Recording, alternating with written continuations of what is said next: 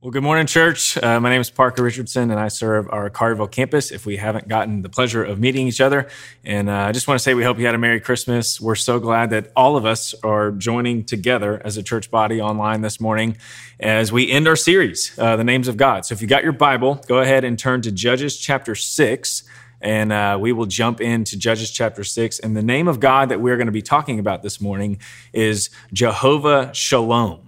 And if you're familiar with church, if you've been around church, you've probably heard the word shalom before. Um, if you've never heard it, don't know much about it, you're in luck because we're going to talk about it today. Um, but the word shalom in the Hebrew is unique because there's not really a word in English that fully captures what the word shalom in Hebrew means. Um, our closest word in English is the word peace, right? You might have heard um, shalom being translated as peace, um, but it doesn't fully capture what shalom means. Peace in the English language basically means um, no one's fighting, right? Absent absence of conflict. There's not a lot of conflict. There's no war. We're at peace. Um, the word shalom, though, in Hebrew takes it a step further because the word shalom doesn't just mean an absence of conflict. It also means just it, the word picture is like a stone or a wall that's complete. There's no cracks. It's whole. It's flourishing. Um, so shalom isn't just an absence of conflict, but it's the presence of flourishing. It's the presence of completeness or wholeness. So it's so much better than just not fighting, but it's, it's as if things are functioning as they should be. That's what shalom is. And uh, if you're a parent, you know this, right? Um, just because your kids aren't fighting uh, doesn't mean that there's shalom in your house, right? That's just a ceasefire. um, if you look at your kids and they're not fighting, all it takes is what? Like a, a, a wrong look, uh, an accidental bump, and then all peace, all shalom is gone, right? All it takes is if you've got multiple kids, is your two kids are hanging out, somewhat getting along. All it takes is for another child to see, oh, I think there's shalom over there. I'm going to go and ruin it, right? And you're watching as a parent and you just know um, that something bad's about to happen. Shalom is that rare moment as a parent when you look down at your children and they're not just not fighting, right? But they're getting along. They're enjoying being together. Um, they're cooperating. They're working together. And you're like secretly trying to pull out your phone and film it and going like, what in the world? There is a God in the universe. How majestic are his ways, right? My kids are actually getting along and you try to document it before it's gone because you know it's not going to last for a while, right? That's a picture of shalom. It's not just the absence of conflict, but it's the presence of flourishing, of wholeness, of completeness, that these relationships are functioning as they should be. Um, if you're not a parent, you're a roommate, right? You're, you have roommates. Um, roommate shalom is not just the fact that you and your roommate don't hate each other. Um, it's that you love being together. You get along with one another. You cooperate with one another. When you are falling short this month and can't pay your bills, that they help. Those kind of things. That's shalom, right? Financial shalom is not just that you don't um, lack money, but there's presence of cash, right? That you've, you're able to do things and buy things. Um, and shalom is used a lot in the scriptures. In fact, it's used all of the time. Um, it's used in Job when Job counts his sheep and he sees that they're all there, that he has, um, it's complete, it's whole, he's not lacking any sheep. They call that shalom in the scriptures. Um, Solomon, when he finishes the temple and he builds the temple, it says he brought shalom to the temple because it's complete and it's whole. Um, it's finished. It's as it should be.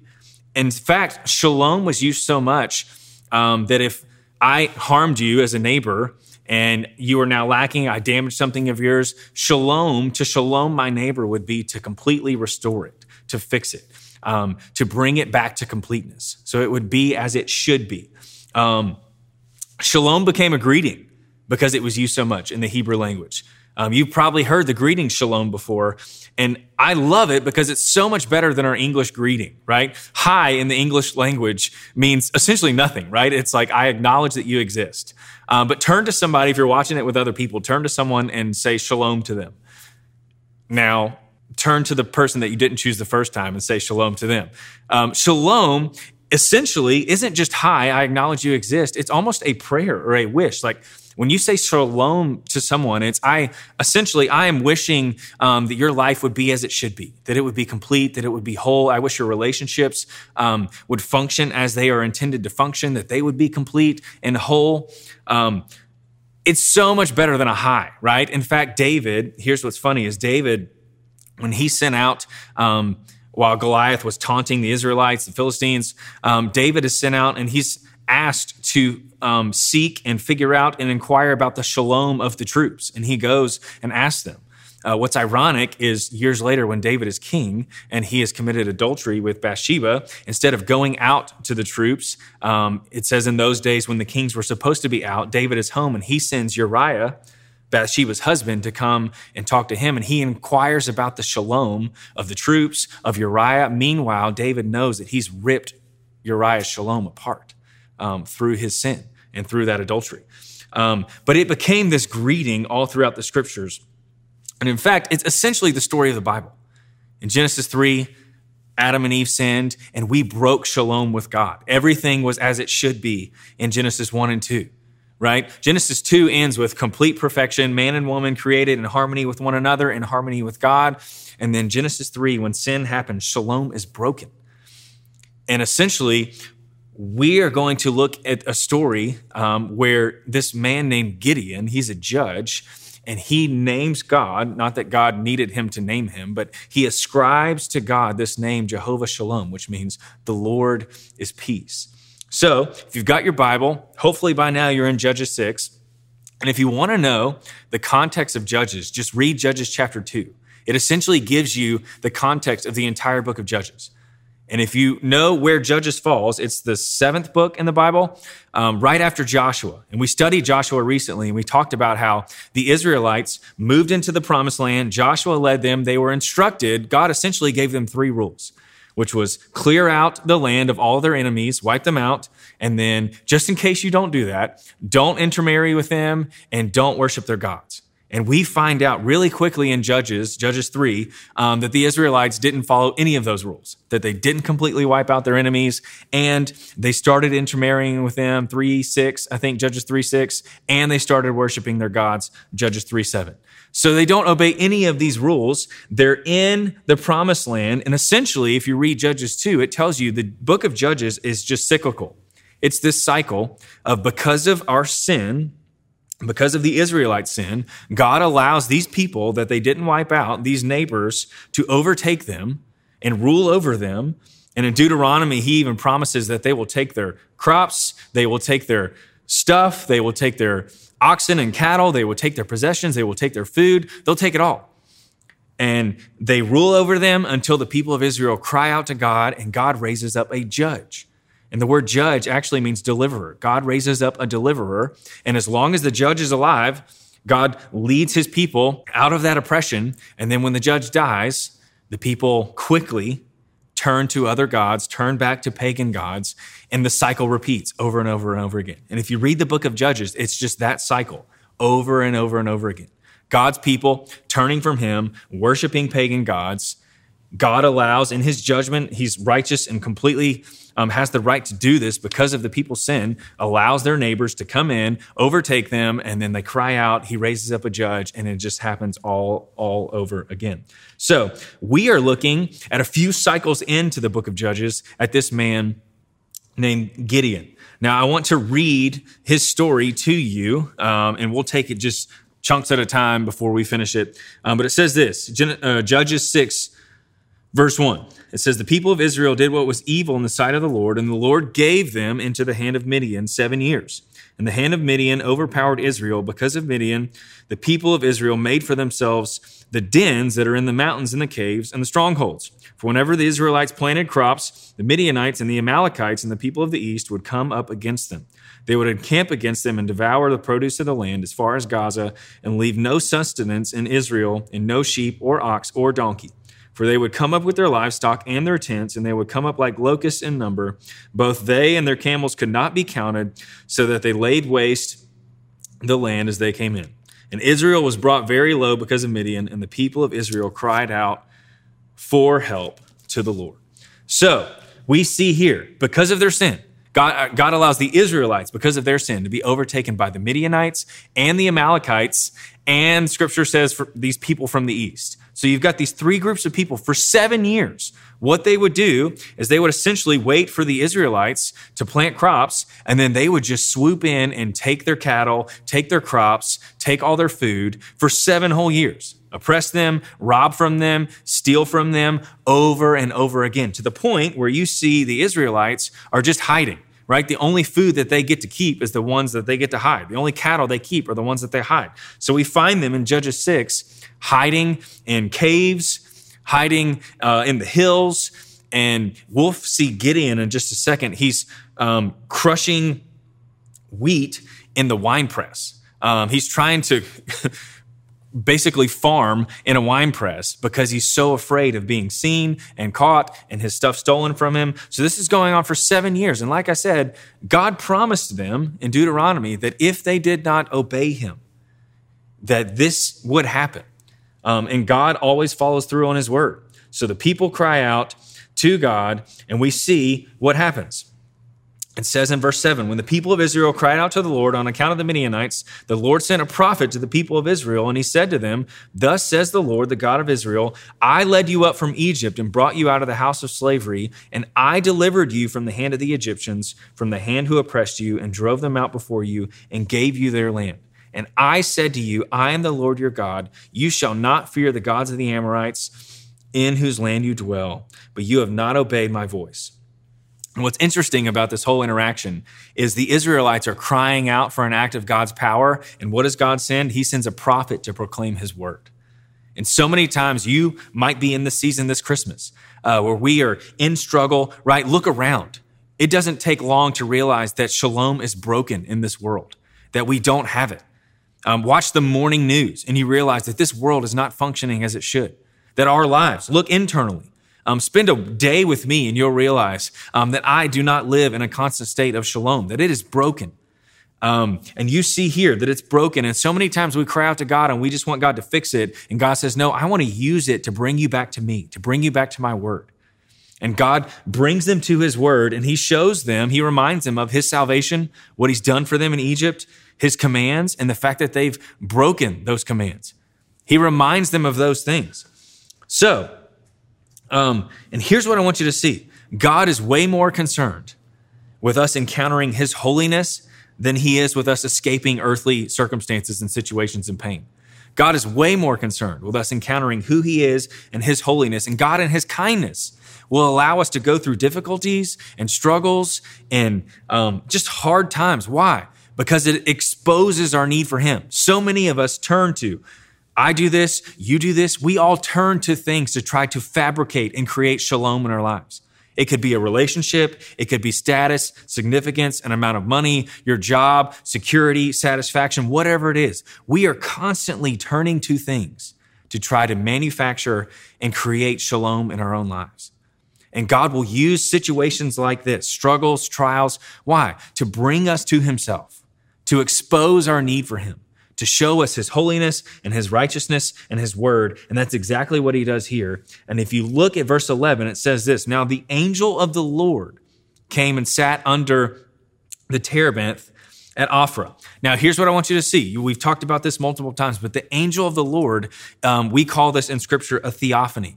Um, it is a pre incarnate Christ who has shown up. It is God himself who shows up, the angel of the Lord. In fact, Gideon will eventually call him Lord in this passage. He shows up and he says this uh, shows up and sat under the terebinth at Ophrah which belonged to Joash the Abiezrite, while his son Gideon was beating out wheat in the winepress. So here he is hiding from the Midianites. And the angel of the Lord appeared to him and said to him, The Lord is with you, O mighty man of valor. And Gideon said to him, Please, my Lord, if the Lord is with us, then why has all this happened to us? And where are all his wonderful deeds that our fathers recounted to us, saying, Did not the Lord bring us from Egypt?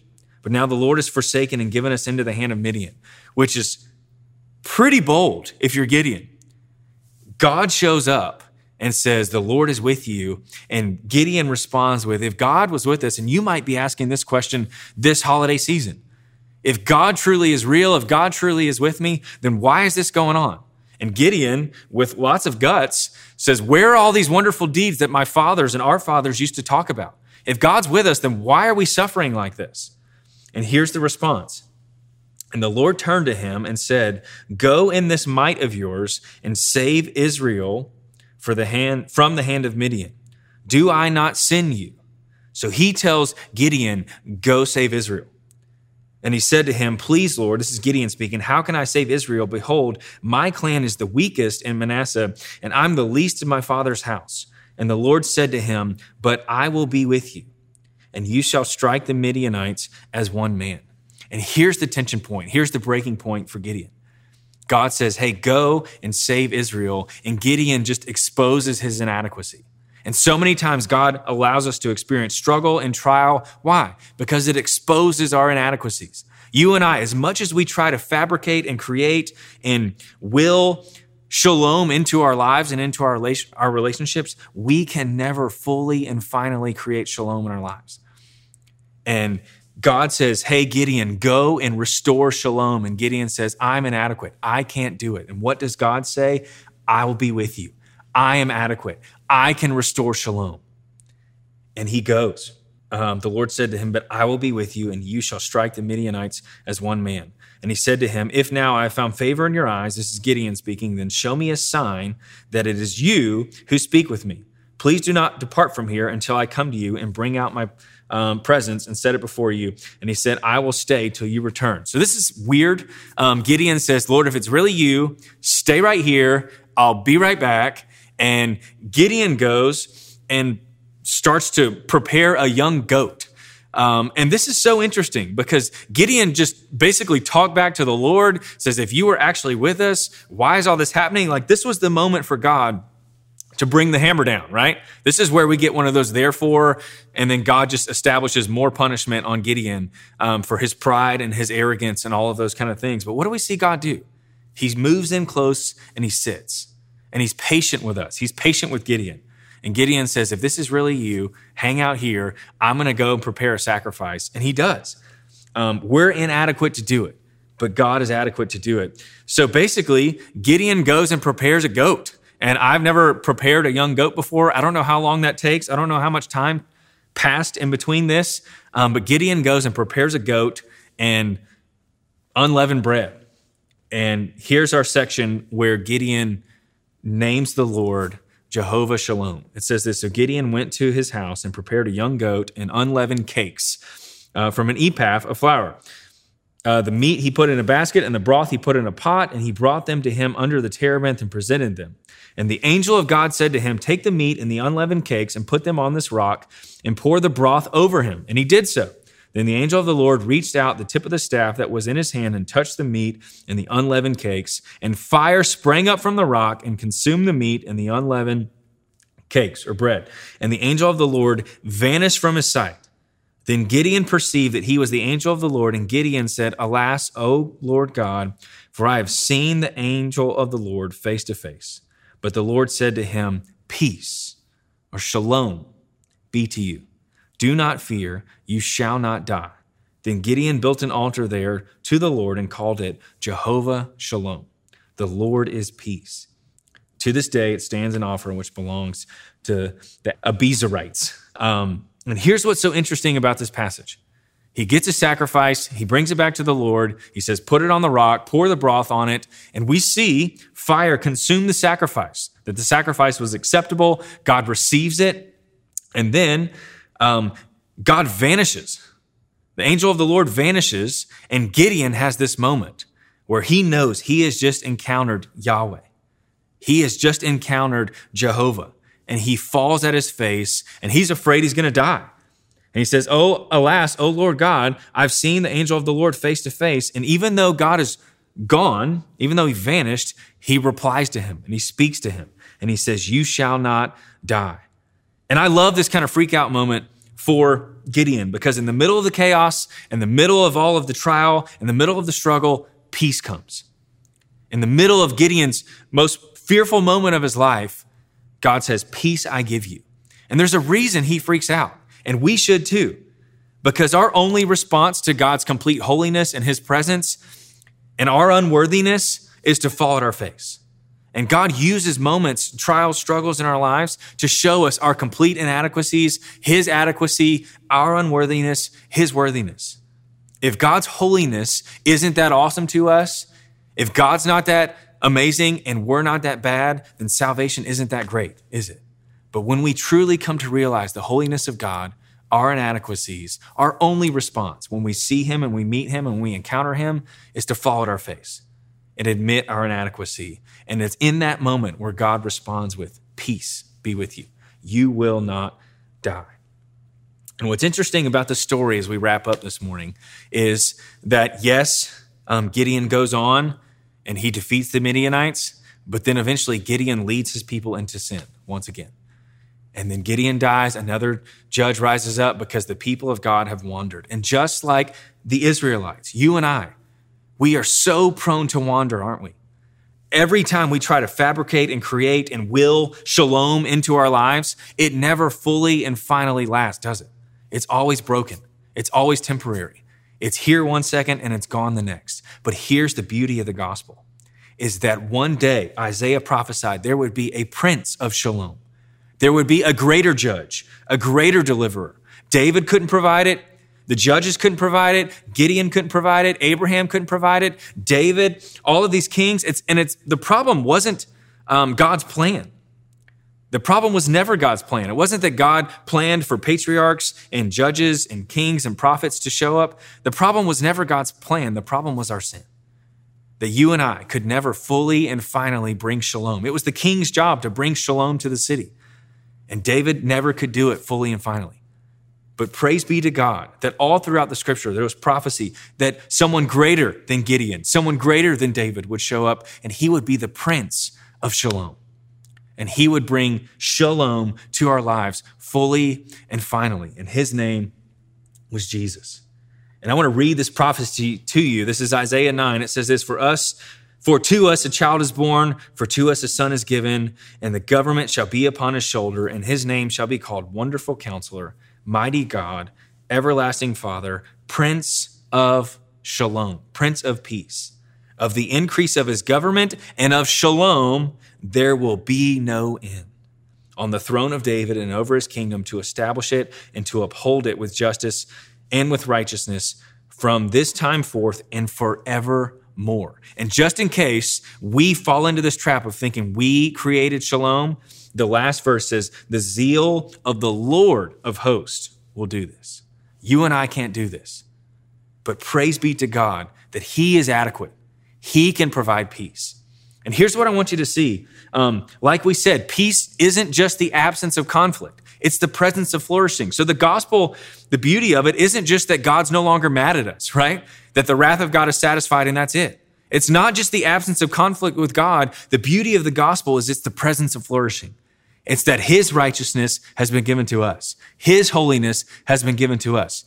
We've been adopted into the family of God. He's called us sons and daughters of God. And the only way, the only reason you and I can have shalom with God is because the one person who has eternally had shalom with God, Jesus Christ, who was eternally in harmony with the Father and the Spirit, he gave up shalom. He was cast out. Why? So that we can be brought in. He took on the punishment of all of our breaking shalom with God. Why? So that you and I, we could be brought in. And it's not just that we are um, no longer at conflict with God, it's now that we have intimacy with Him. We can have shalom, not just the absence of conflict, but the presence of completeness, of wholeness, and of flourishing. And I just want to encourage you um, it doesn't mean that our earthly problems are going to go away. Um, in fact, Jesus in the New Testament promised, in this world, you will have trouble, right? Um, shalom right now doesn't mean that our earthly problems are just going to magically go away if you decide to follow Jesus this morning or if you've been following Jesus. But what it does mean, what does Jesus say right before then? John 16, 33. I have told you these things so that in me you may have shalom. As we go through the brokenness and the fallenness of this world that's clearly lacking shalom, we can have shalom internally with God. We can go through the brokenness of the world with peace, knowing that no matter what happens, there's no condemnation for us who are in Christ. There's nothing that can separate us from his love, that we are at complete peace with the God of the universe. And we can navigate the brokenness of this world with peace, knowing that we have peace with the God of the universe. And when we finally have peace with God, we have peace within ourselves and it frees us up to be at peace with others. And here's what's so crazy. Right now, and here's is the good news, and then I'm done. Right now, we do not have earthly circumstantial shalom in this world but that day is coming. And in fact, scripture refers to heaven as the new Jerusalem. And the word Jerusalem, Jeru means city, shalom, peace, right? There is a new city coming and it's the city of eternal peace. And in that day, Jesus Christ will return one day. He will come back and he will restore everything to as it should have been. It will be complete. There will be complete harmony in our relationships and we will live in a constant state of shalom. And we keep our eyes fixed on that day. We're citizens of that city, and we, we're now free to seek the shalom of our city. But as Hebrews says, we don't put our hope in this city. We have no lasting city, but we seek the new Jerusalem. We seek the city of shalom that's coming. And that's the good news of the gospel this morning. So wherever you find yourself, maybe you don't believe in Jesus and someone sent you this link. Our prayer is that you would see the God of the universe, Yahweh, that you would see him as your shalom. As much as we try to fabricate it, you cannot produce shalom on your own. You can't.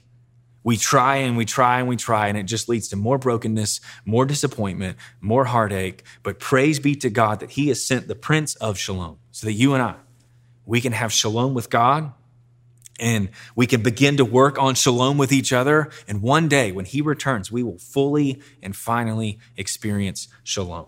So, as we close, let me read this prayer to you. This is Numbers six. It's two verses. You've heard it before.